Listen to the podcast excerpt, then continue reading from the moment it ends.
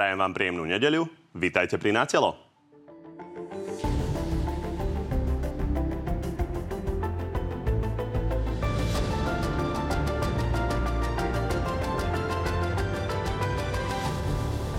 Vláda Eduarda Hegera definitívne končí. Väz jej zlomili udalosti z posledných dní. Všetko spustila kauza okolo miliónovej dotácie pre firmu ministra pôdohospodárstva. Ten sa aj nevzdal a radšej si vybral odchod z funkcie. Ak niekto má problém s tým, aby tá firma dostala dotáciu, pokiaľ ja som aktívnym politikom, tak z politiky definitívne odchádzam. Neodišiel ale len Samuel Vlčan. Premiéra následne opustil aj minister zahraničných vecí Káčer, ktorý len nedávno vstúpil do jeho demokratov. V tejto situácii mám úplne jasno vo svojich krokoch. Verejne ich budem komunikovať potom, ako ich preberiem a budem o nich hovoriť s povereným premiérom Hegerom a predsedom parlamentu Kolárom. Eduard Heger ponúkol Zuzane Čaputovej dokonca vlastný odchod, aby tak zachránil aspoň časť svojich ministrov. Prezidentka ho ale odmietla a Slovensko tak bude mať úradnícky kabinet. Som sa rozhodol, že konfliktami traumatizované Slovensko si nezaslúži, aby politická kríza pokračovala čo i len ďalší deň.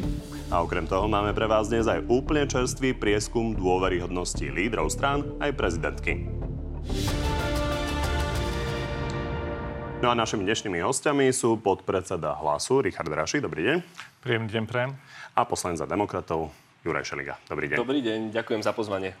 Pani, ako sme už spomínali v úvode, Eduard Heger sa snažil ešte teda dosiahnuť vyjednávaním akýsi kompromis na tom, ako by sa to malo odvíjať. Podľa vlastných slov ponúkol výmenu niektorých ministrov za nominantov Zuzany Čaputovej. Dokonca v poslednej chvíli ponúkol aj výmenu samého seba, aby zachránil časť tých ministrov. No ale nepodarilo sa. Taká to bola reakcia prezidentky. Pani prezidentka ani jeden z mojich návrhov neprijala. Rozhodol som sa preto pani prezidentku požiadať o zbavenie poverenia a tak prenechať pani prezidentke priestor pokúsiť sa s úradníckou vládou stabilne a v pokoji priviesť Slovensko k demokratickým parlamentným voľbám. Pani, mám množstvo otázok, ale na úvod vaše prvé reakcie. Chcem poďakovať premiérovi Hegerovi za jeho prácu. Myslím si, že to bol dobrý premiér, ktorý sa snažil konflikty tlmiť a ľudia časom pochopia, že to bola náročná úloha a aj vďaka nemu na Slovensku umenšoval chaos. Tam, kde iní rúbali, on sa snažil držať líniu, robiť reformy a posúvať krajinu dopredu. A rovnako oceňujem to, že ukázal, že není prilepený k stoličke. Že radšej ponúka prezidentke variantu, že nechajte tam pani prezidentka kľúčových ministrov. Krajniak, Náď, Mikulec, aby proste krajina nešla do chaosu. Toto si vážim a toto oceňujem. Pánaši? Úradnícka vláda je fakt a bol to nevyhnutý krok, ktorý má pripraviť Slovensko ku, k novým voľbám, pretože Heger a Matovič rozvratili tento štát. Asistovali im pritom Boris Kolár, ako sám povedal, Olano Pozitív, Sulik, ktorý tri roky kryl chaos v riadení štátu, pani Remišová, ktorá sekundovala všetkému, čo prišlo a, sam, a takisto samotný Eduard Heger, ktorý prispel, ako sám hovorí, ku chaosu ako kríze a kvôli ktorému sme rekordne zadlžení, ktorý, ktorému sú rekordne nízke mzdy, ktorý, kvôli ktorému je 500 tisíc dôchodcov pod pásmou chudoby. Čiže teraz prichádza etapa úradníckej vlády a ja chcem vyzvať všetkých občanov, aby nezabudli, že kto tu tie tri roky e, na čele tejto vlády bol, aby mysleli na to aj pri voľbách, lebo ako sám povedal Eduard Heger a prezidentka mu aj preto nedala šancu, spôsobili tu aj s Igorom Matovišom jeden obrovský chaos, aj so svojimi koaličnými partnermi. A Eduard Heger neponúkol demisiu preto, aby chcel ukázať, že sa vie obetovať. On sa mohol ukázať, že sa vie obetovať už v piatok, keď plakal pod obrazom Milana Rasislava Štefánika a prosil o ďalšiu šancu. On mal odísť už dávno a teraz vedel, že mu prezidentka už tú šancu nedá. Dobre, pani. Takže Budeme postupne rozoberať naozaj všetky alternatívy, ktoré nás čakajú. Uh, videl som ale, že sa nadýchujete na reakciu, tak naozaj krátko a poďme ďalej. Ja len zopakujem to, čo bolo povedané. Premiér vystúpil a povedal, chcem túto situáciu vyriešiť, pretože nová úradnícka vláda môže byť riziko. Môže byť riziko preto, že tam prídu určite dobrí, čestní ľudia, ktorí ale nie sú zorientovaní v tých rezortoch. Veď každý, kto sleduje politiku, toto vie. A my máme vojnu na Ukrajine, my máme sociálne otázky, ktoré musíme riešiť, my máme bezpečnostné otázky, my máme plán obnovy, ktorý je výkladnou skriňou, reformy a podobne. To znamená, že je dobre, že sú tam ľudia, ktorí tomu rozumejú. Nespochybňujem odbornosť naozaj. Myslím si, že pani prezidentka vyberie najlepšie, ako vie, ale je to riziko. A Heger v tej situácii hovorí, pozrite, ponúkam variantu, ešte keď neodstúpil Káčer. Vlčana nahradí niekto iný, zoberie niekto iný poverenie. Potom pán Káčer dal uh, demisiu, tak potom bolo jasné, že musíme rokovať o niečom inom. Premiér hovorí, dobre, doplňte ministrov, urobíme to takto. Nie, OK, ja odchádzam, nechajte tam kľúčových ministrov. Pani prezidentka povedala nie, tak v takom prípade Eduard Heger, vedomý si toho, že nemá inú možnosť, že jednoducho vie, že urobil všetko, čo mohol, urobil, povedal, nie som prilepený, nech sa páči pani prezidentka. A to je podľa mňa kľúčové, lebo to ukazuje charakter. Urobím všetko preto, aby to bol čo najpokojnejší prechod k moci. Žiadne vykrikovanie, žiadne podpásovky. Všetko, čo potrebujete, pani prezidentka, pomôžem vám, aby bol chaos čo najmenší. Pán Oši, chcem sa opýtať na tú kontinuitu, lebo faktom je, že ministri sa budú zorientovať, to je úplne jasné. Takže nie je podľa vás naozaj riziko v tom, že nám ujdu niektoré termíny a bude problém v tom, že by sa tí ministri nestihli zorientovať? Pán reaktor, uh Najväčším rizikom pre Slovenskú republiku bola vláda, ktorá bola doteraz a tá vláda, bola, ktorá bola pred ňou a naozaj si nemyslím, že by vedela prísť zostava, ktorá vie riadiť štát ešte horšie, ktorá ho vie viac zostav, zo, rozvrátiť ako tá zostava, ktorá bola práve teraz. Čiže z môjho pohľadu je úradnícká vláda nevyhnutný krok, ktorý neurobi nič horšie, ako sa doteraz udialo. Opakujem, v parametroch reálnej mzdy, inflácie... Uh, Stúpajú reálne mzdy parametroch reálnej mzdy, inflácie ale... a všetkých parametroch, ktoré dáva Viete, Slovensko. Nechajte ma dohovoriť. Nech sa páči, nech sa páči. Toto, je, toto kľud, je realita. Kľud. Poprosím, toto je realita, ako klesajú reálne mzdy. My vo všetkých parametroch sme... To je taký kažimírovský graf. My vo všetkých... Par... Pán Raši, kľud. Poprosím vás. My vo všetkých parametroch sme jedni z najhorších v Európe. Preto si myslím, že úradnícka vláda nie je rizikom a poviem aj prečo. My nevieme, kto bude v úradníckej vláde, ale keď to má byť vláda úradníkov, tak môže to byť aj vláda, kde budú úradníci, ktorí sú cez mnohé volebné obdobia na ministerstvách.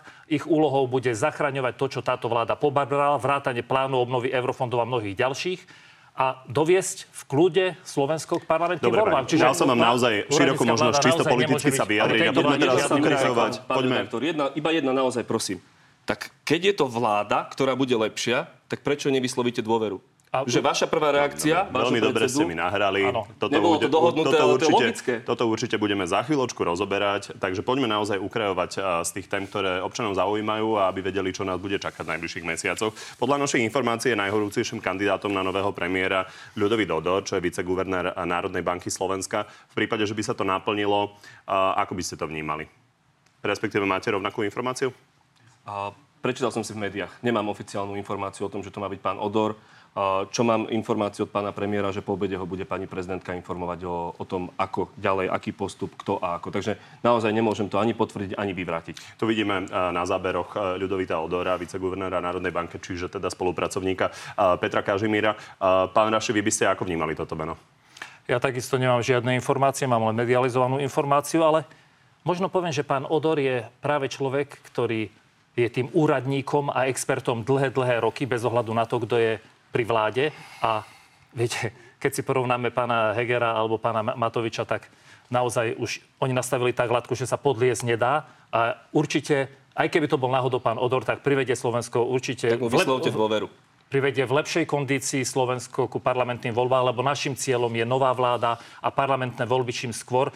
A aby ste, aby ste ne, Pán, aby som, pán Šelik, aby, som pán Raši rozumel, čiže pán Odor by bol nejaké podlezenie latky, či jak sa Nie, Igor Matovič a Eduard Heger nastavili tak nízku latku, že už nikto, kto bude po nich menovaný, ju nevie podliesť svojou nekompetentnosťou. No, ja sa pýtam, pán že či by toto bola dobrá určite, nominácia, alebo no, nebola. Takto.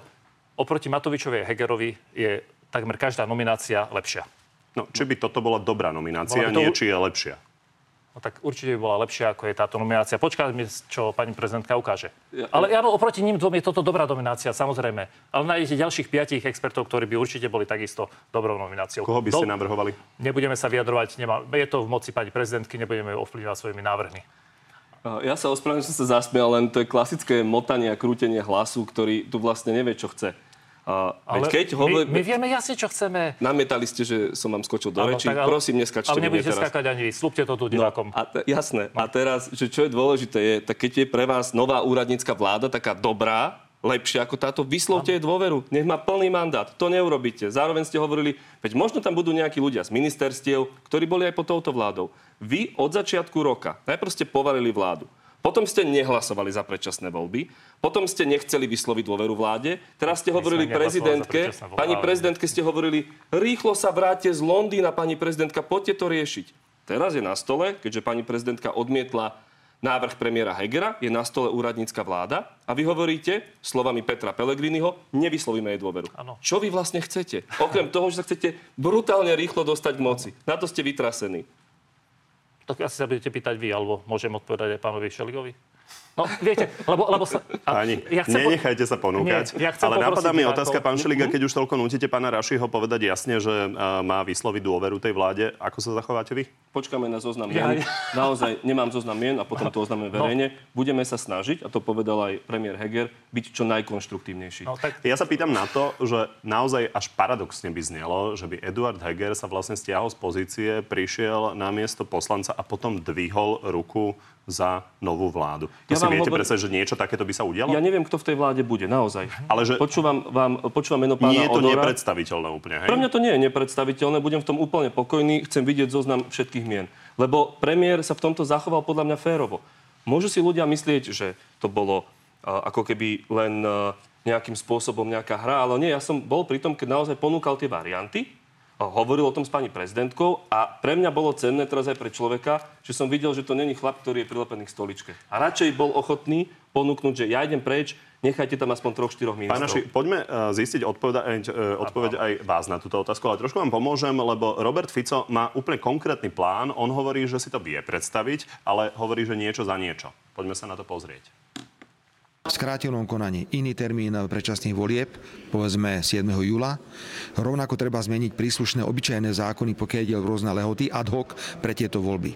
Ak by sa toto udialo, potom Smer nemá problém vysloviť takéto vláde dôveru e, úradníckej za predpokladu, že by tie voľby neboli 30. septembra, ale na prelome júna a júla. V tomto ste koordinovaní? Toto je aj prístup hlasu?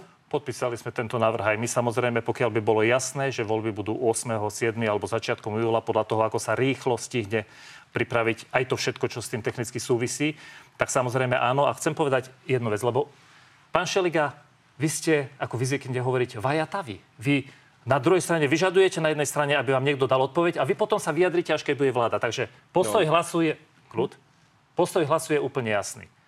Keď by sa dohodlo a prijal by sa aj zmena ústavy, aj zmena ostatných zákonov, ktoré vyžadujú skrátenie období na voľby, tak 8.7. je pre nás termín volieb, ktorý je najlepší pre Slovensko a vtedy vieme podporiť akúkoľvek vládu. Pokiaľ by to... Dobre, ja sa ešte dopýtam, po... lebo hovoríte, že pán Šeliga je vajatavý, takže určite tým pádom vy viete odpovede aj na ďalšie otázky s tým súvisiace. Čiže toto je jediný spôsob, ako by ste e, vyslovili dôveru tej vláde, len pokiaľ by sa posunul termín volieb. V prípade, že sa to nestane, tak uh, určite nevyslovíte dôveru tej vláde. A hlavne to nemá význam, pretože táto vláda... Nechajte, Jasná odpoveď. Tá, táto vláda totiž, ktorá bude uh, poverená, táto vláda má naozaj už len doviesť Slovensko do predčasných volieb, ale keď príde s návrhom, uh, ktorý bude zlepšovať život obyvateľov alebo bude riešiť krízovú situáciu, tak samozrejme ho vieme podporiť, aj keď hovorím na druhej strane, museli by to byť návrhy, ktoré by už museli pri skrátenom legislatívnom konaní, lebo inak sa do parlamentu nedostanú. Takže... Aby to jasne zaznelo, čiže v prípade, že naozaj sa nezmení termín volie, tak Richard Raši nebude hlasovať za dôveru tejto vlády bez ohľadu na to, kto bude na jej čele a kto budú tí ministri. Za dôveru vlády nie, ale keď prinesie návrhy na riešenie krízových situácií, tak tie podporíme, pretože vláda nepotrebuje dôveru na to, aby dovládla do septembra. Liga, pokojne reagujte, ale doplním trošku otázku, lebo lebo premiér sa snažil nejakým spôsobom časť ministrov zachrániť, teda tým, že by napríklad odišiel aj on sám. Vy ste sami povedali, že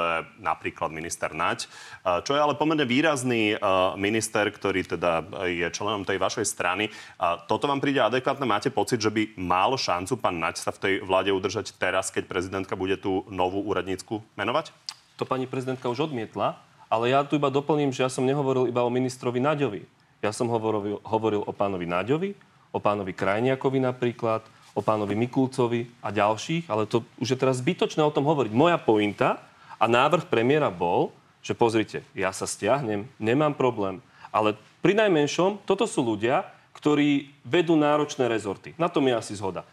Urobme to radšej tak, ak súhlasíte, pani prezidentka, že oni tam zostanú. A je to na vyhodnotení pani prezidentky, lebo zase bolo by to niečom ako pôdory z tejto vlády. A tá námietka, ktorá sa ponúka, ja už sám poviem, pani prezidentka, keď povie, že chce iba úradnícku vládu, my to rešpektujeme, Nejde A- o to, že to, čo povedala pani prezidentka, vlastne vieme iba z toho, čo povedal pán Heger, že povedala pani prezidentka. Čiže Mhm. vy máte úplne jasné stanovisko od pani prezidentky, že žiadny z ministrov tejto vlády nebude v tom novom úradníckom kabinete? Áno, tak mi to komunikoval e, pán premiér, hlavne čo sa týka ministrov za stranu demokrati.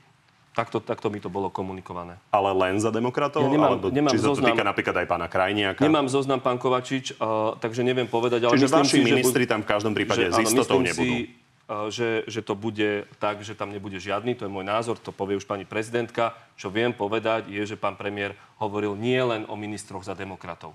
Že, že toto bolo ako keby korektné. Jednu poznámku na reakciu na pána Rašiho je, že pán Pelegrini povie, že nebudú hlasovať, teraz pustíte Roberta Fica, ten hovorí, že budú hlasovať za dôveru vláde, ak budú skoršie predčasné voľby. Už pán Raši hovorí, že tak aj oni by vtedy hlasovali. Že zdá sa, že pozerajú na to, čo ten smer urobí.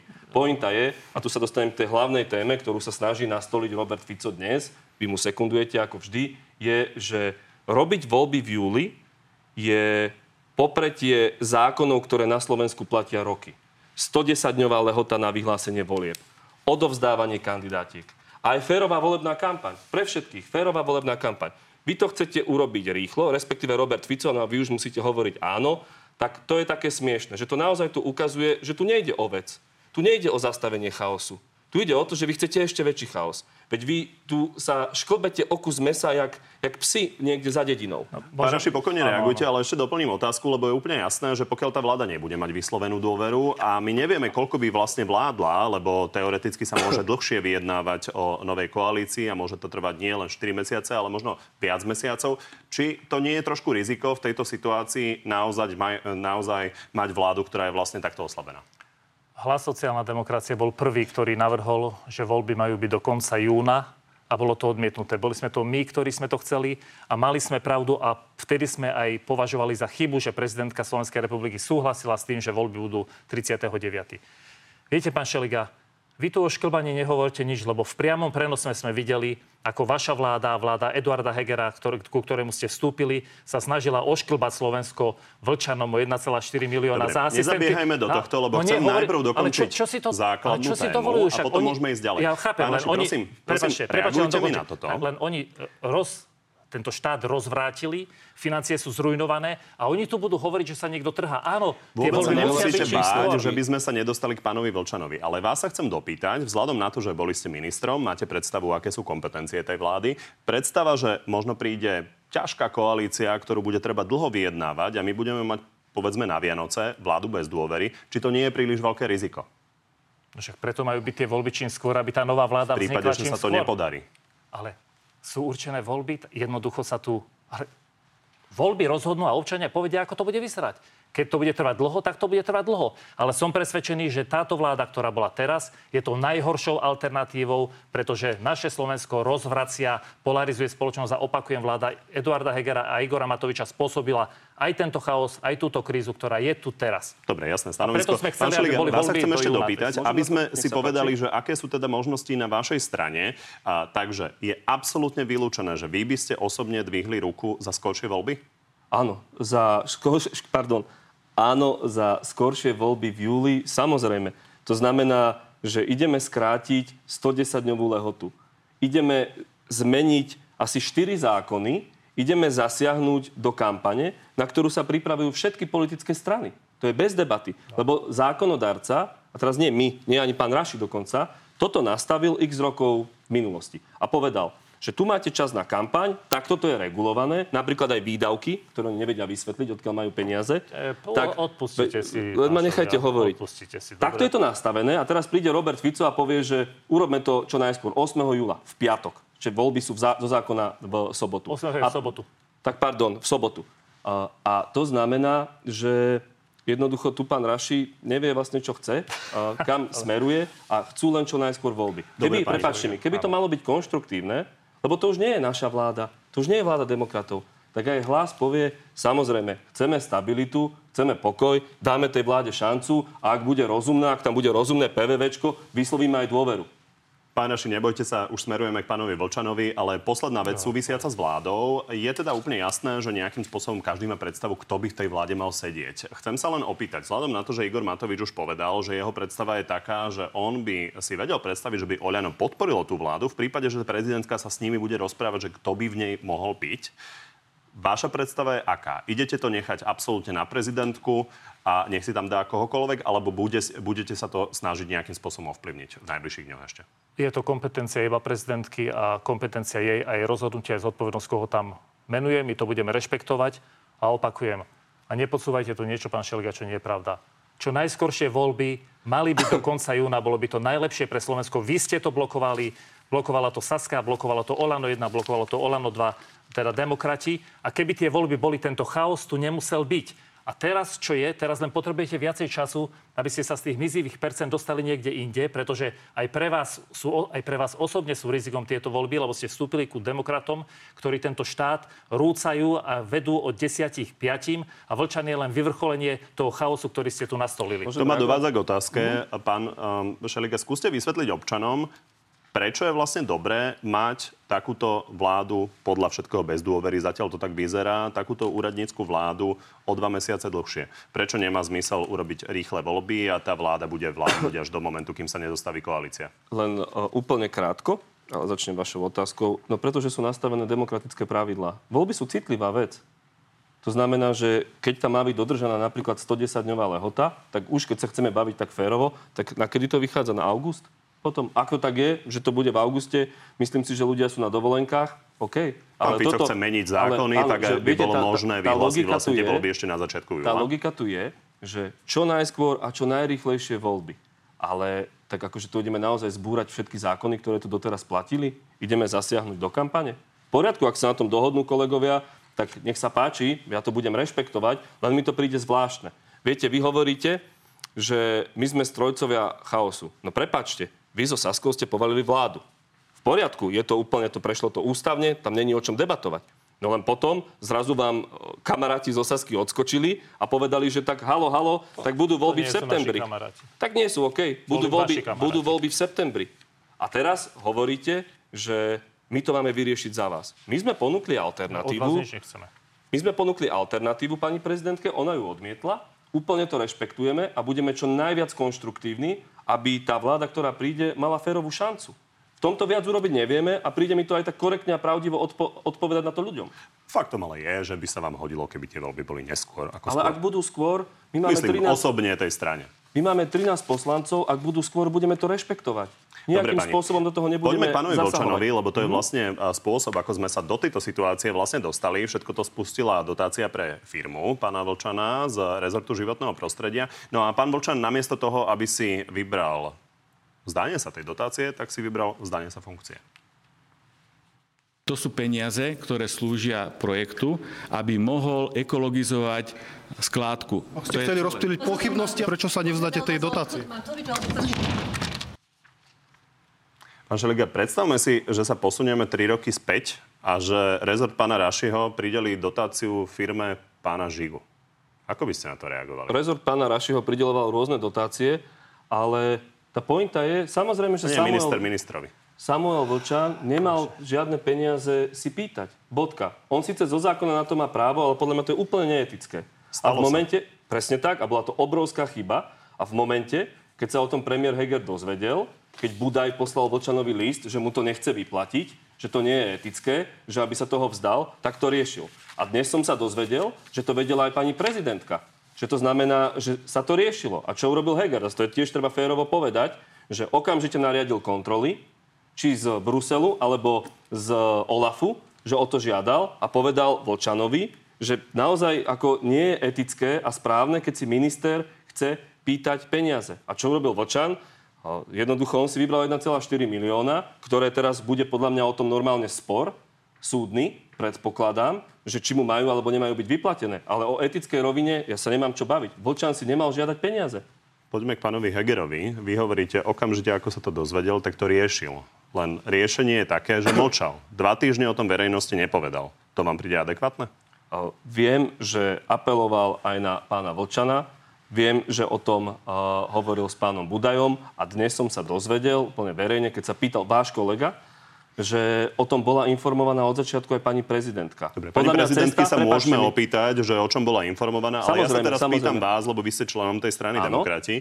Uh, premiér vás vedie a ja sa pýtam, či vám príde normálne, že dva týždne nepovie o tom, že je takýto problém premiér. A riešil ho interne a áno, v tejto situácii by bolo úplne najjednoduchšie, aby to povedal hneď verejne. Ja vychádzam z toho, že pán premiér očakával od pána Vočana, že samozrejme povie, nebudem pýtať žiadne peniaze. Ale to sa nestalo a Vočan miesto toho bežal do paláca. Podľa mňa, teraz pardon, iba poslednú vetu, podľa mňa aj ľudia uznajú to, že v momente, ako sa to Heger dozvedel, že išiel za Vočanom a povedal mu, alebo hovoril s ním o tom, že toto nie je etické, neber tie peniaze. Dal mu priestor povedal, že OK, nebudem brať peniaze. No to Vočan neurobil a išiel do paláca a dal demisiu. No, pomíňme tú etickú rovinu a bavme sa politicky. Nie Nebola to, to zásadná chyba, že vlastne pán Heger nechal na smer aby odhalil túto kauzu? Nenechal to na smer. O tom písali rôzne portály. Myslím, že to vytiahli odpady SK, že to nie je nejaké tajomstvo, to nebolo. Ale odpady ak sa ma pýtate, ale nečíta takto, toľko ľudí. Prepačte, pán Kovačič, ja to doplním. Ak sa ma pýtate to, či to mal komunikovať premiér s ministrom Budajom okamžite hneď, áno, bolo by to lepšie. Premiér v tomto dal šancu Vočanovi a povedal mu, nie je správne brať tie peniaze. Vočan sa rozhodol inak a potom sa to spustilo, išiel do paláca, ale, ale čo sa týka toho, a to zvýrazním, že okamžite nariadil všetky kontroly. Že tam sa nič nezametalo pod koberec. A to, v tomto už môžem povedať ako výhodu, príde nová vláda, to vám potvrdia, tam nebude čo skrývať. Dobre, ja už sa ani nesmejem, lebo asi po tejto rozprávke by sme si mali pustiť tu o červenej čiapočke a o vlkovi. Lebo vlčan chcel urobiť normálny biznis, ktorý mu dohodil Budaj. Ten o tom informoval ešte aj premiéra Hegera a ten dva týždne nerobil nič. Už sa tu nehrajme na to, že tu ešte, ešte Heger vyjde z toho ako hrdina. Tak on vie o tom, že tu jeden minister prihráva druhému. Chcem e, zopakovať a pod, podčiarknúť, že dokonca ani tá Vlčanová firma mala už od začiatku problémy. Možno aj to pridelenie dotácie, keď ostatných uchádzačov vyškrtli, už tam mohol byť spáchaný podvod zo strany ministerstva životného prostredia a Vlčana. Keď o tom Heger vedel dva týždne, mal zasiahnuť žiadne výhovorky, že ho nechal si to rozmyslieť alebo ho požiadal. Je to požiadal premiér, ho, je to premiér, tak ho mal poslať do keľu okamžite. Tak keď jeden minister prihráva druhému 1,4 milióna na problematickú firmu, o ktorej sa dokonca hovorilo aj v Národnej rade, tak premiér ho bude žiadať, tak o všetkom vedel a nechal to kľudne takto prebehnúť, lebo tu je to presne, čo ste kritizovali, to sa stalo naši ľudia, náš minister, mm. nášmu ministrovi a dokonca vyplatené. tá Vlčanová firma mm. mala také obraty, že aj tá dotácia, ktorú dostal, bola ešte väčšia ako jeho obraty za posledné roky. Čiže obyčajný zareagovať? biznis medzi dvoma ministrami vo vláde Eduarda Hegera. Eduard Heger nie je žiaden hrdina. On je spoluvinník, aj strana, ktorá ho vymyslela s celým Olano, aj s Igorom Matovičom. To je fakt, to, to je pravda. Politické veci. Trošku to posunieme, určite môžete relácii. zareagovať, ale aby sme sa posúvali naozaj v tých témach. E, Režu, poprosím, aby si pripravila e, video s pánom Majerským o pánovi Budajovi, pretože aj e, predseda KDH sa k tomu vyjadroval. Takže poďme sa na to pozrieť. Minister Budaj klame a musí skončiť. Budaj nemôže hovoriť, že nevedel o tom, komu patrí firma Reco Recycling, už totiž 9. februára bolo jasné, že táto firma patrí ministrovi Volčanovi. No, ja len krátko zareagujem na to, čo povedal ešte pán Raši. Skúsme najmä aj, no, na samozrejme, aj, no, vy hovoríte, príjmeme tú tézu, že Heger všetko akože zametal a podobne. No nie, to ma nechajte prosím hovoriť. Vedel. No ale potom dnes znie aj úplne jasné, že pani prezidentka o tom vedela. Tak aj prezidentka krie. My sme žiadny list pani prezidentke nevideli. Nie, ja nehovorím, že vy ste poslali list. Dnes na tlačovej konferencii, ktorú ste pozerali, pán premiér povedal jasne, že minister Vlčan o zámere podať demisiu dva týždne dozadu informoval prezidentku Slovenskej republiky. Moja téza je, a to sa ukazuje, keď neveríte nám, tomu rozumiem, ste náš politický oponent. Ale myslím, že ľudia jasne vedia, že prezidentka by tu nič nekryla. To znamená, to nie je že pravda. to Samozrejme, že to, Pre... akože to ja absolútne verím v tomto Vlčan neinformoval prezidentku, že 1,4 milióna môže prehrať Budaj. Dobre, v poriadku. No, tak neklamte. Povedal o demisii. A chcem povedať jednu vec. Pán Šeliga, prepáčte. Ja som vás dvakrát nechal povedať, že čo si myslíte, že prezidentka mohla vedieť, nemala vedieť. E, keď ju tu budeme mať a keď bude na tlačovej konferencii, tak sa ju budeme pýtať. E, budeme pýtať. Ja sa vás ale pýtam na pána Budaja a pána Vočana, čo sú obaja ľudia, ktorých nejakým spôsobom zastrešuje pán Heger. Pán Matovič jednoznačne hovorí, že pán Vlčan nie je jeho nominant, že naozaj pán Heger si ho vyžiadal do vlády. Takže skúste reagovať na týchto dvoch Presne pánov. tak. Povedal som to len preto, že to, poved- bolo, to znelo dnes na tlačovej konferencii, ktorú mal premiér o pani prezidentke. Ja som to predtým nevedel. Preto to tu hovorím, že v tomto verím premiérovi. Už sme to počuli. OK, len na vysvetlenie. Druhá vec, ktorá tu je, hovorím, že premiér nič nezametal. A na Margo pána Majerského, že však Budaj povedal, že v momente, ako sa dozvedel o tom, že majú byť vyplatené peniaze Volčanovi, tak poslal mu list, nemáš právo na žiadne peniaze. A teraz neviem, že ako viac mám reagovať, možno upresnite otázku, rád na ňu odpoviem, pretože Jan Budaj končí dnešným dňom. Že ne, neviem úplne, Nie že z kam... vlastnej vôle. No, lebo premiér Heger sa snažil túto vec vyriešiť, ponúkol alternatívu, že by mohol byť niekto iný menovaný za pána Vlčana. To sa nestalo. Stalo sa to, že pán Vlčan si vybral 1,4 milióna miesto toho, aby vláda mohla pokračovať. Viac, kľudne sa pýtajte, budem rád odpovedať, Pán no neviem, čo by som viac mal vy povedať. Máte teda úplne jasno, že to prihral jeden minister druhému ministrovi, pretože pán Budaj samozrejme odmieta, že by akýmkoľvek spôsobom o tomto vedel a že naozaj, keď sa dozvedel o tom, že táto firma ide to získať, tak poslal list. No, ako sa... Ten list asi nepopierate. Ako, ako asi každý vie, a písali to aj médiá, na tri kliky vie úradník zistiť konečného užívateľa výhod, takže minister Budaj Snáď mu tí úradníci povedali, že konečným príjimateľom je Vlčan. No a asi mu to aj povedali, keď ten list napísal premiérovi Hegerovi. Viete, my nie sme fanúšikové Vlčanovi. prezident Vlčanovi. My, my nie sme fanúšikovia prezidentky. Ale ani raz nezaznelo, že prezidentka vedela o tom, že Vlčan má dostať dotáciu. Prezidentka vedela o tom, čo dnes bolo v médiách, že chce podať demisiu. Tak ja... A kvôli viete, čomu viete, chcel podať? viete, keď pani prezidentka vedela, že má dostať dotáciu 1,4 milióna eur, tak to by bola, pe- to, to by bola teda je To ja obrovská... nehovorím. Tak, no vidíte. Ale hovorím, takéto- že... Ve, ale prepačte, pán Ale Vašina, však buďme demis- vecní. Počkajte, buďme nechajte. Demisiu môže do, podať aj z osobných Ale dôvodov. nepovedal, že prečo ju ide podávať. No tak keď, to hovoril aj, keď vedela, to že prečo ide podať, tak aj prezidentka mala vystúpiť A to sa treba a povedať pýtať. to a mala odvolať Hegera i hneď. Však to v poriadku, to ju vyzývajte na to. Moja téza je, a to, čo Ale hovorím je... nezbavujte sa viny na prezidentku, Ale- ktorá ale ja sa nezbavujem. To je chyba. Hegera, Vlčana a Budaja. Ja vám Všetci hovorím- traja o tom vedeli a mali zasiahnuť. Pán Šelik, už, už sa tu netvárte, že Heger za nič nemôže. Veď ne, Však- kľud. Ale tak, no, ako, veď ja ako- vám sa snažím normálne ale argumentovať ja, s vami. Nech skáčeme si do reči, že? Že argumentujem. Tak uh, vydržte s argumentáciou. Sme v situácii, keď je Slovensko na kolenách, ľudia nevedia, či majú kúpať lieky alebo či majú kúpať chlieb. Máme rekordnú infláciu, klesajú nám reálne mzdy, sme zadlžení. V tejto situácii tu jeden minister ide druhému prihrať biznis, napíšu si o tom listy, vie o tom Heger, ktorý dva týždne nezasiahne. Tak sa, Zasiahol. tak sa tu ne, keby zasiahol, tak ich vyhodí oboch, tak sa tu nesnažte ukázať, Dobre. že pán Heger je ešte nejaký Chcem hrdina. Dobre, a teraz to idete zvaliť na prezidentku. Ja tak to vám, na to vám naozaj gratulujem. Nič neválam na pani prezidentku. Hovorím Že iba jednu... vedela. Hovorím, to povedal dneska Pán pán premiér. doplním ešte otázku. Bol, páči. bol pán Vlčan teda nominantom uh, pána Hegera, priznávate to? Podľa mňa bol pán Vlčan nominantom hnutia Oľano, rovnako ako Eduard Heger na premiéra.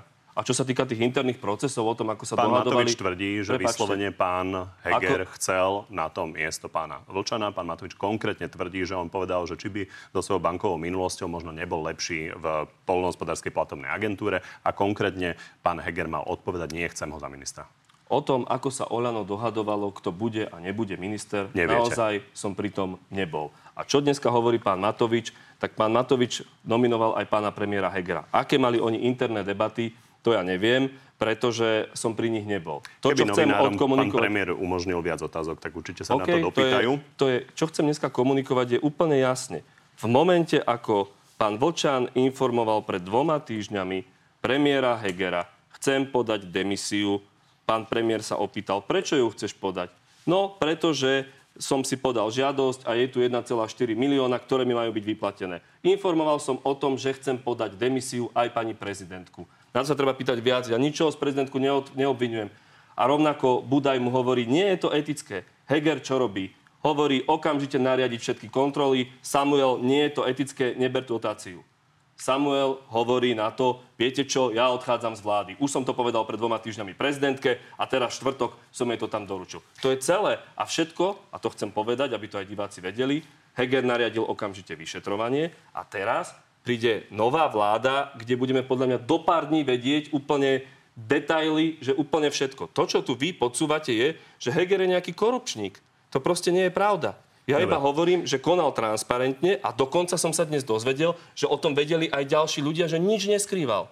Posuňme to. Otázka je, kedy by sme sa to dozvedeli, keby ste neprišla opozícia. Ale pán Naši, eh, keďže vy hovoríte jednoznačne, že teda jeden minister druhému niečo eh, mal prihrávať, tak sa chcem opýtať, že aby sme boli korektní, pozrel som sa trošku do minulosti a hľadal som nejaký podobný prípad, keď napríklad vaša sesternica získavala miliónové zmluvy eh, od štátu napríklad z hodou okolností tiež na likvidáciu odpadu, tak tiež to bolo tak, že ste to vybavili vy?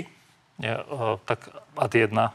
Pamätáte si na ten prípad, pán Naď potom o tom pán. naozaj pomerne Všetko je, široko informoval. všetko je v centrálnom registri zmluv. Ani jednu miliónovú zmluvu nemala, opakujem ani jednu. A všetky zmluvy, ktoré mala so štátom, a mimochodom má ich viac ešte teraz, boli cez elektronický kontraktačný systém. Ani jedna nešla inak, takže do toho nikto nemohol nejako A zasiahnuť. vedeli ste o tom? Ani som o tom nemohol vedieť. Lebo Vedeli ste o tom, či ste mohli alebo Nevedel nemohli? som, je to súkromný subjekt. Tu, počkajte, pán... pán Lebo to je ten istý obraz, ktorý tu vykreslíte. Nie, nie, nie, počkajte. Áno, Moja, sesternica si žia- požiada, žiadna- Raši, tak ja si poviem, Raši je to prihral Ne, na betón, je to nechajte ma do- sesternica. Nechajte ma dohovoriť. To ste teraz vykreslili o Hegerovi. Tu išlo o ministra, ministra A a, keď sa to týka premiéra. vás, tak už to tak nie je. Netýka sa ma to nejako, No, pretože... vašej sesternice sa to viete, týka. Ale prestaňte. Nechajme pána Rašiho reagovať. Pán moderátor, už len kvôli korektnosti. Ide o súkromného podnikateľa, ktorý svoje zmluvy má na základe elektronického kontraktačného systému a chcem zdôrazniť, že zmluvy, zmluv má viacej teraz, ako ich mala za bývalých vlád. Po druhé, žiadna miliónová zmluva nikde nebola. A po tretie, nebola ani verejnočinná, ani nejako inak aktívnym funkcionárom, ani členom ničoho. Čiže považujem za Čiže ja nekorektné. som teraz zmetený. Po- Žiadna zmluva nebola a teraz ich má viac. Žiad... To sa Za- zamotal za- v tom, čo hovorí. Nechajte ma dovoriť. Za vlád predchádzajúcich mala výrazne menšie zmluvy, ako má teraz, pretože všetko robí cez elektronický kontraktačný systém. A chcem dohovoriť, že považujem za To je za našej vlády. neférové, áno, za tejto vlády má tých zmluv viac, lebo sa to inak nedá, keď idete cez elektronický kontraktačný No, ten je systém. transparentnejší. A preto vravím, že žiadna výhoda tam nikdy nebola daná a považujem za neférové porovnávať biznis jedného ministra, druhého bizn- e, ministra s posvetením premiéra a vy vyťahnete, a vy vyťahnete niečo, čo sa súkromný podnikateľ prihlási do systémov štátu a vyhrá na základe elektronickej aukcie nejakú súťaž. Tak uh, uh, uznajte, pán moderátor, že toto je neférové, pretože tu si minister ministrovi nahral a keby to bol súkromný podnikateľ, ktorý nemá nič s Vlčanom, tak by to bolo úplne v poriadku. Ale tam bolo jasné, že Vlčan je konečný príjimateľ výhod. Vedel to A Budaj. Jano Budaj vedel, povedal, že nechce, vedel to aby mu to Heger vyplatil. a nechali Heger ste to povedal, tak. nevyplácaj to. A Vlčan sa rozhodol, ako sa Až rozhodol. potom, keď to bolo oznámené na tlačovej ale konferencii. ten obraz je vôbec nie. To sa zdá Ale- od prvého momentu. A to je to kľúčové, čo vy nechcete prijať. Od prvého momentu. Ako sa o tom Heger dozvedel, to riešil. Povedal, neber tie peniaze, Ale. nariadil Jasné. kontrolu. A to sa ukáže. Len jednu poznámku, no, to by som rád videl, ako sa to ukáže. Kým vy ste schopní urobiť z Hegera korupčníka, keď sa vás opýtajú na vašu sesternicu, tak je všetko v poriadku. Ale je to Dobre. súkromný podnikateľ, ktorý nie je vo vláde, však vy Pán ste si Olano, Olano na mňa, biznis prosím. nahrali. A vás sa chcem ešte opýtať, vzhľadom na to, že taká epizóda, ktorá sa v tom udiala a samozrejme prispela k tomu pádu a pána Hegera, bol odchod pána Káčera. E, To vnímate ako? Pán Káčer dokonca na Facebooku verejne komentoval, že to, čo urobil e, pán Heger v spojitosti s vystúpením verejnoprávnej televízie, televízii, tak bola vyslovene chyba. Viete, čo mňa to prekvapilo, že pán Káčer takto zareagoval? My sme sa to dozvedeli pár hodín predtým, ako to potom bolo zverejnené, že pán Káčer podáva demisiu. Uh, neviem, že prečo takto reagoval, lebo myslím si, že premiér Heger aj jemu vysvetloval, uh, aké kroky robí, akým spôsobom v tom momente uh, je možné nahradiť ministra Volčana, takže by možno išlo iné poverenie, alebo že je v komunikácii s pani prezidentkou, ako túto situáciu vyriešiť. A pán Káčer sa rozhodol teda, že on chce podať demisiu a tým pádom uh, sa ten scenár zmenil. Potom bol na stole iný scenár, teda, že skúsme aspoň uh, ponúknuť ministrov, ktorí sú v tých najkomplikovanejších rezortoch. To sa nestalo, teraz je úradnícka vláda, ale nebudem skrývať, tiež ma to prekvapilo. A ešte, aby sme dokončili vlastne to, čo sme začali prostredníctvom pána Majerského. Pán Majerský teda hovorí, že pán Budaj klame, vyzýval na to, aby prezidentka ustanovila úradnícku vládu. Nie je po týchto dňoch jasné, že spolupráca s KDH nebude? Nemyslím si, že to je jasné. Toto mi prišla taká trošku rýchla reakcia pána Majerského, ale rozumiem, je, je v kampani. Však teraz to bude vysvetlené a možno pán Majerský bude brať niektoré svoje slova späť, ale treba sa v pokoji ďalej rozprávať. Tak ja chápem, že aj KDH si robí kampaň. Pani, máme posledné minúty, tak poďme na ten avizovaný prieskum dôveryhodnosti lídrov strán prezidentky. A čo sa Čo to sa dá očítať vlastne z tých posunov stranických preferencií? U koho predpokladáte nejaké väčšie posuny od toho posledného merania vo februári v dôveryhodnosti a nedôveryhodnosti? Pán Raši. A myslím, že to nejaké výrazné posuny snáď nebudú, ale, ale ne, vôbec som sa tomu nevenoval. Pán Šeliga? Neviem naozaj odhadnúť. Poďme sa na to pozrieť. To vidíme. Zatiaľ, čo vo februári bol najdôveryhodnejším lídrom Peter Pellegrini. Ten teraz si opäť vymenili miesta s prezidentkou. Zuzana Čaputová je prvá so 40, 40% e, dôverou, na druhej strane 60% Slovakov jej nedôveruje. Peter Pellegrini má dôveru 38, 38%, tretí Robert Fico 33%, štvrtý je Milan Uhrik s 26%, nasledujú Boris Kolár a Michal Šimečka, ktorým verí 24%, Andrejovi Dankovi a Milanovi Majerskému o percento menej, Eduard Heger má 21%, Richard Sulík 18, Veronika Remišová 13, rovnako ako Marian Kotleba, no a Igor Matovič má rovnakú dôveryhodnosť ako šéf aliancie Christian Foro a to 9%. Čo je na to? Tak toľko čísel, že jediné, čo ma zaskočilo, je, že ten Fico, Pelegrini a Uhrík, že to znamená, že naozaj tá stredopravá scéna by mala zabrať. Mala zabrať. A čo sa týka pána premiéra Hegera, alebo predpokladám, že na to by ste sa opýtali, tak Dospelo to do situácie, že bude úradnícka vláda, ale na druhej strane vo všetkom treba Toto vidieť... je samozrejme prieskum robený predtým. Samozrejme, e, ale vo všetkom treba vidieť, a to chcem reagovať aj pozitívum. To znamená, že premiér Heger teraz sa môže naplno venovať e, kampani a ukázať, že proste to, čo robil, malo zmysel, konflikty utlmoval a nespôsoboval a že to pôjde hore. Pani, otázka, všimli ste si tam na nejaký veľký posun?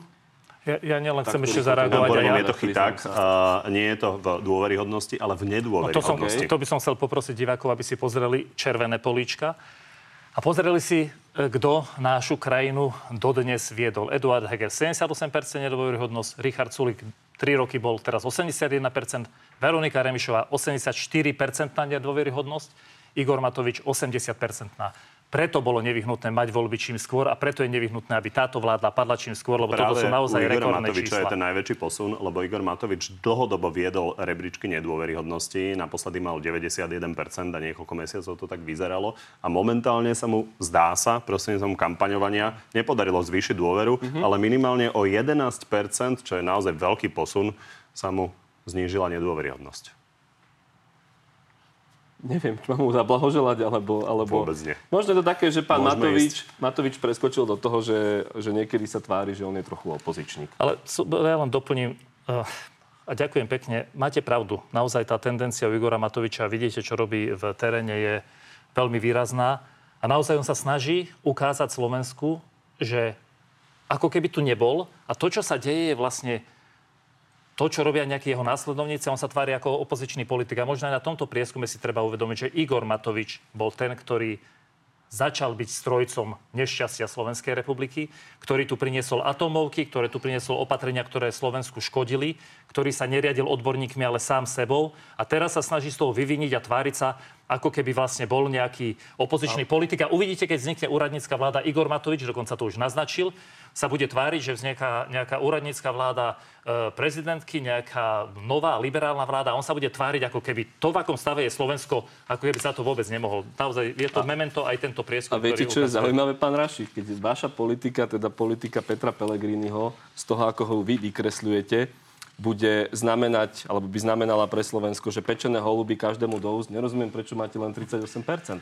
Eh, pán Šelga, vaša politika, kde Už vaša šéfka, 80, na to, na vaša šéfka má 84% nedôveryhodnosť, ktorú ste opustili len teraz, tak vy naozaj nemáte čo hovoriť. A Peter Pellegrini na základe, a budem hovoriť o Petrovi Pellegrinimu, aj na základe tohto prieskumu, aj toho predchádzajúceho, vidno, že momentálne je politik s najväčšou dôverou, ktorý dokáže, a veríme, že no, dokáže zjednotiť Slovensko, vrátiť ho, na, vrátiť ho k riešeniam za niečo a proti niečomu, priniesť do politiky kľud, a odborné riešenia, aby sme sa pohli niekde ďalej. A Peter Pellegrini má na to aj z tohto prieskumu, aj z predchádzajúceho vyplýva najväčšie predispozície. Jedna vec sú tie okamžité výsledky, druhá vec sú trendy a nejakým spôsobom ten vývoj. Takže poďme sa ešte pozrieť na to, ako to vyzerá pri posunoch dôveryhodnosti, nie nedôveryhodnosti. Vidíte, Tam padáte. vidíme, že najviac vstúpil uh, Milan Majerský o 3% a Michal A Šimečka dokonca dokonca, ešte pán o Raši. 5%. A naopak uh, poklesli Boris Kolár o 3% a Peter Pe- Pellegrini o 4%. No, Uh, a Heger stúpa. Pán Šeliga, ak dovolíte. Uh, moja otázka smeruje k tomu, uh, keď vidíme naozaj aj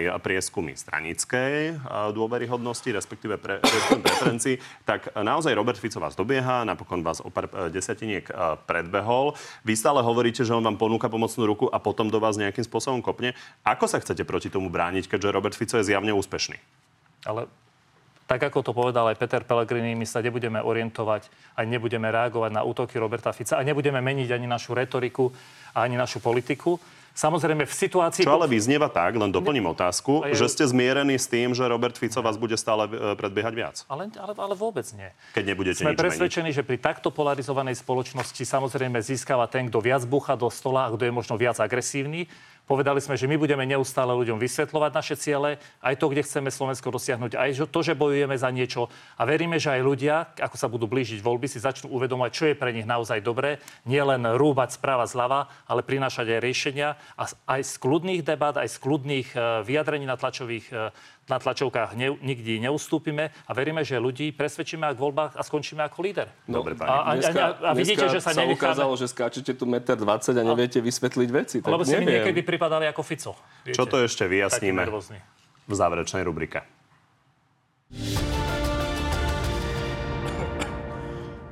Pán Raši, váš odhad. Bude odvolaná rektor- rektorka Akadémie policajného zboru Lucia Kurilovská na kandidátke hlasu? Neviem, nerozprával som s ňou ani s Petrom Pelegrinim o nej. Nemôžem povedať ani áno, ani nie. Pán Šeliga, úprimne, myslíte si, že po uplynulých dňoch je ešte možné, že demokrati pôjdu do volieb spoločne s KDH? Áno. Boris Kolár v útorok na Telo Plus vyhlásil, že namiesto stávania rásoch treba kúpiť nemocnicu Bory. Podporili by ste taký krok? Určite nie. Je vylúčené, že by ste dvihli ruku za skorší termín predčasných volieb? V tejto situácii áno. Zahlasuje hlas nie za zúženie, ale za rozšírenie paragrafu 363, tak ako to navrhuje poslanec Taraba? Poradíme sa, nevylučujem to, ale nechcem to určite Jasné, že potvrdiť. zahlasujú. Jasné, že zahlasujú. Ale- Aby zrušili USP, obmedzili USP, pomohli Žilinkovi a vyšetrovateľom. Pán, pán Šeliga, Šeliga, keby ste nerobili taký borel v tomto štáte, tak by ten paragraf 363 vôbec nemusel Sa byť témou. Ale nehovorte, no však aby ste sa nebali aj vy. Takže, pán Šeliga, posledná otázka. Neulutovali ste po tomto týždni váš prestup k demokratom? Nie, práve naopak. Heger sa ukázal, že to je čestný chlap, ktorý nie je prilepený k stoličke. Pani, ďakujem, že ste prišli do Markízy. Ja ďakujem za pozvanie, peknú nedelu. Ďakujem pekne, peknú nedelu a oslavte pár vlády.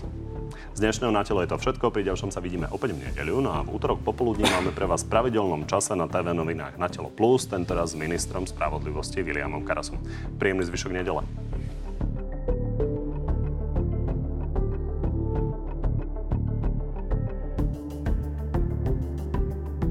Dobre, pani, takže poďme na divácké otázky. Začnem Matejom, je to z Facebooku, je to taká viac komentatívna. Pán Šeliga, myslíte si, že by Eduard Heger mohol byť dobrým premiérom aspoň v jednom paralelnom vesmíre, že by sa aspoň jedna jeho vláda v multivesmíre nerozpadla a riešila skutočné problémy nie za, ale pre ľudí? Tieto problémy Heger riešil. Akurát nebol ten, ktorý búchal do stola a snažil sa proste chaos tlmiť. Ale keď ste vo vláde s ľuďmi ako Richard Sulík alebo pán Matovič, Boris Kolár, ktorí proste idú svoje záujmy, tlačia na veci, hlavne konflikt Sulík a Matovič, tak v tom prípade tam, chvala Bohu, bol jeden, ktorý to držal. Takže ja si myslím, že to ľudia časom uvidia, že Heger naozaj sa snažil robiť dobrú politiku. Ja sa mu to rozpadlo už bez nich. Áno, rozpadlo sa mu to, ale to je, to je fakt. Robil, čo vedel. A čo ja oceňujem je zase, že Heger férovo povedal, že mám aj ja na tomto diel svoje viny. Nie jediný, ale ne, neumýval si ruky nad tým. David, ak by hlas vyhral, chcete zastávať post ministra zdravotníctva? Nie. Milan, ak by prezidentka vymenovala úradnícku vládu, hlasoval by za skoršie voľby? Nie, však sme sa o tom bavili. Jaro, či bude obvinený Žiga na kandidátke hlasu? Ešte sme sa nerozprávali o kandidátke, je člen predsedníctva, je poslanec Národnej rady. Vy sa Má na to právo. rozprávate. Ani o pani Kurilovskej, ani o pánom Žigovi. S Kurolovskou som bohužiaľ nebol pri Myslím, rozhovore, s pánom, s pánom Pelegrinim. Ale pán, pán? Žiga, ale, ale zase neboli tieto. Pán Žiga je nevinný, je člen predsedníctva, je poslanec Národnej rady, čiže ja osobne nevidím dôvod, keby mal záujem, aby na kandidátke bol. Dobre, hovorím svoj názor. Že nechcete, aby bol? Ako? Nemám problém s tým, aby Aha, na pardon, kandidátke som, bol. ospravedlňujem sa. Šimon, ako vidí budúcnosť a spájanie demokratov? Takým, že ešte budeme robiť svoju kampaň, vysvetľovať ľuďom a podľa mňa stredopravé strany, tak ako som to hovoril, majú hľadať to, čo ich spája, nie to, čo ich delí, a delí aby sme boli schopní proste konkurovať tu napríklad hlasu, smeru a republike, ktorú oni nevedia vylúčiť. Bože. Tak ju vylúčte teraz a není problém. Nech sa páči. Odpýtajte sa vy, pán moderátor. Uh, už sme sa na to viackrát pýtali. A Nedospe, nedospejeme k ničomu inému, ako k tomu, čo sme počuli Peter už viackrát. sa vyjadril jasne, viac to Ja komentovať tomu nebudeme. vôbec nerozumiem, ako sa vyjadril. Priznám sa, že jasne že by som to nepomenoval. Poďme ďalej. Ja no nechce na to odpovedať, že či idú s republikou alebo nie. Nejdeme z Dobre, toto, nejako. toto z hodou okolností snať e, prvýkrát po niekoľkých Nepadlo. týždňov nie je tá otázka vzhľadom na to, že ten pad vlády je taký výrazný. Chápem. Ale uh, Jaro má inú. Uh, či aj to Esko patrí Pellegriniho sestre? Esko čo? Uh, predpokladám, ja som sa pozeral, uh, myslí sa tým, predpokladám, Mercedes S, v ktorom pán Pellegrini nakrúcal nejaké video. Myslíte v to, čo bola taká fotka, čo ten bláznivý Naď ho nejako komentoval? Nie. Pán Naď hovoril, že to Uh, je vie- auto za 150 tisíc. Tak pán Naď asi na takých autách jazdí, tak vie, ale viem, že v tomto aute ho uh, kolegovom aute ho viezli na nejaké stretnutie a sedel vzadu. To je koniec. Je, určite jeho sestre nepatrí. Ale on má Mercedes, že? Taký Nemá. drahý. Peter Pellegrini nemá Mercedes? No nemá Mercedes, však sa pozrite Ja neviem, ja sa. pýtam. tak- No určite nemá, však že- by ho mal v majetkovom priznaní, nie? Tak máč, alebo prenajatý nejaký Mercedes nemá? To, tú fotku, čo sa pýtate, ho viezli na stretnutie uh, nejaký však kolega alebo niekto. Písali niekde o tom. Ale pán Ale Pellegrini sa písal. vozí nejakými autami, ktoré nevlastní. No čo, a to je to Volvo, ktoré ste spomínali, to nemusí mať sestrina. No, ale- no ale nemá, nemá žiaden eskový Mercedes, nemá. Tento eskový Á, okej. Mercedes nie je jeho. Nevlastní, nie, nemá taký Mercedes. Boli by za zavedenie životných partnerstiev? Áno. Vidíte, ako hlasujeme. My sme za to, aby sa riešili životné situácie. Neviem, čo znamená právnický ži- e, partnerstvo, ale sme za to... SAS s tým prišla už dávnejšie, čiže nebolo by to iba pre páry rovnakého pohľavia, ale napríklad aj pre páry rôzneho pohľavia. Náš postoj je zatiaľ k tejto téme, a opakujeme to, e, a teda hovoríme to opakovane, poďme riešiť situácie, ktoré prekážajú párom rovnakého aj párom opačného pohľavia. To znamená, aby sa bol prístup k zdravotným informáciám, aby sa mohlo dediť, aby boli nejaké nároky, keď títo ľudia e, ďalej žijú. Máme nejaký návrh ministra Karasa, o ktorom sa diskutuje a nevravíme, že ho nevylúčime. A to je zatiaľ... Nevravíte, že ho nevylúčite? No, vravíme, Dvojitý odpor. Nevylučujeme, že ho nepodporíme. Opäť dvojitý zápor. No tak Podporíte, je či možné, nepodporíte? podporíte? to je? nevylučujem, nevylučujeme podporu e, návrhu pána ministra Karasa. Ešte nie ste rozhodnutí. No, ešte sme Sa nerozprávali debatovať. sa. Oni sa nerozprávajú ešte v o tom hlase a krútia sa a krútia sa a krútia Ale, pán sa. Ševia, chodite sa vyrozprávať s pani Remišovou o nedôveryhodnosti, ktoré ste pomohli Nie som s vyťahnuť pani do... Remišovou Ja už. nie ste, a- až A už to ste zabudli na a ňu. to nezabudol, vôbec ešte nie, nie. Dobre, Ale páni. jasná otázka, jasná otázka, či podporíte, alebo nepodporíte, No, lebo- a vy lebo- sa tu budete lebo- takto krútiť, jak taký had. No pretože sa rozhodneme až na hlasovanie, ako to Ja aj tak. Koho by ste radi videli v úradníckej vláde? Fú, to je ťažká otázka a keďže predpokladám, že o pár hodín sú mená von, tak ani nebudem typovať. Lebo- Jedného. Teraz ste ma... Hm, dajte mi sekundu, ak pán Raši vie, tak skúsim sa zamyslieť. Ja sa nad úradníckou vládou vôbec Kto by mal byť nezamýšľam. minister zahraničných vecí? No, Ivan Korčok by bol dobrý, ak nejde kandidovať. Čo povedal Rišo Sulík, neviem, či to je pravda, ale že on bol dobrý minister. Že to na prvú, vidíte, mi takto napadlo, si mi trochu byť pomohli. minister zahraničných vecí v tejto situácii? je to Určite, určite nikto, kto už ministrom zahraničí bol, alebo kto ním, alebo teraz politicky nominovaný je, má to byť niekto úplne iný. Nemáme Ne- nemám- bezpočet známych diplomatov, Že čo ja- ja- nie, nutne to nemusí byť známy ja- ja- diplomat, ja- ale či vám niekto napadá? Nie, nenapadá mi nikto. Viete, ten problém je, a teraz sa tá otázka divácka k tomu dostala, je, že naozaj my sme v situácii, keď napríklad Jaro Naď, pokojne mi povedzte, že to je za demokratov, ale že on už má naozaj vybudované vzťahy s tými ministrami, zahra- ministrami obrany. Že je dobré, aby tam bol skúsený človek. A práve preto Heger navrhoval tú, tú variant 2, že teda, že on tam nebude. A toto isté napríklad podľa mňa platí v tejto situácii aj pri zahraničí. Pán že- Majer je členom demokratov? Nie, nie. To napríklad, ak teda môžem typovať, super by to bolo. Ale ja naozaj neviem, kto tam je a kto tam nie je. Ja, ja, aj, Pán Raši, nepoznám tak- pána Majera. Vy na nič neodpovedáte, pán Ale tak, keď, tak ale sa ma pýtate, Prepačte. tak povedzte, kto mohol vy sa nadmerne pýtate kolegov, Jasné. ale uh, No pán Raši, skúste, skúste povedať, koho by ste radi videli v úradníckej vláde. Jedno meno a vyberte si akýkoľvek rezort. Tak spomínali ste Odora, nevadil by mi. Ale nepodporia ho. Pán Pálkovič by mal ostať na svojom mieste? Je to politický nominant, asi nie. A on není straník. Tak to je jedno, je to politický novinár. podľa mňa by bolo dobre, že keby tam pri najmenšom ako štátny zostal, veď tam naozaj politický. kľúčové je, aby teraz nenastal chaos. Že v tomto by mali aj politici uh, podať pomocnú ruku nejakým spôsobom tej vláde. Ja si myslím, že politici už tak podali pomocnú ruku ľuďom Slovenskej republiky, že už to naozaj nechajme na pani prezidentku. Vrátane vás. A vrátane vás najmä. Vy ste boli vo vláde raz teraz. ďakujem. Ďakujem pekne. Ďakujem pekne.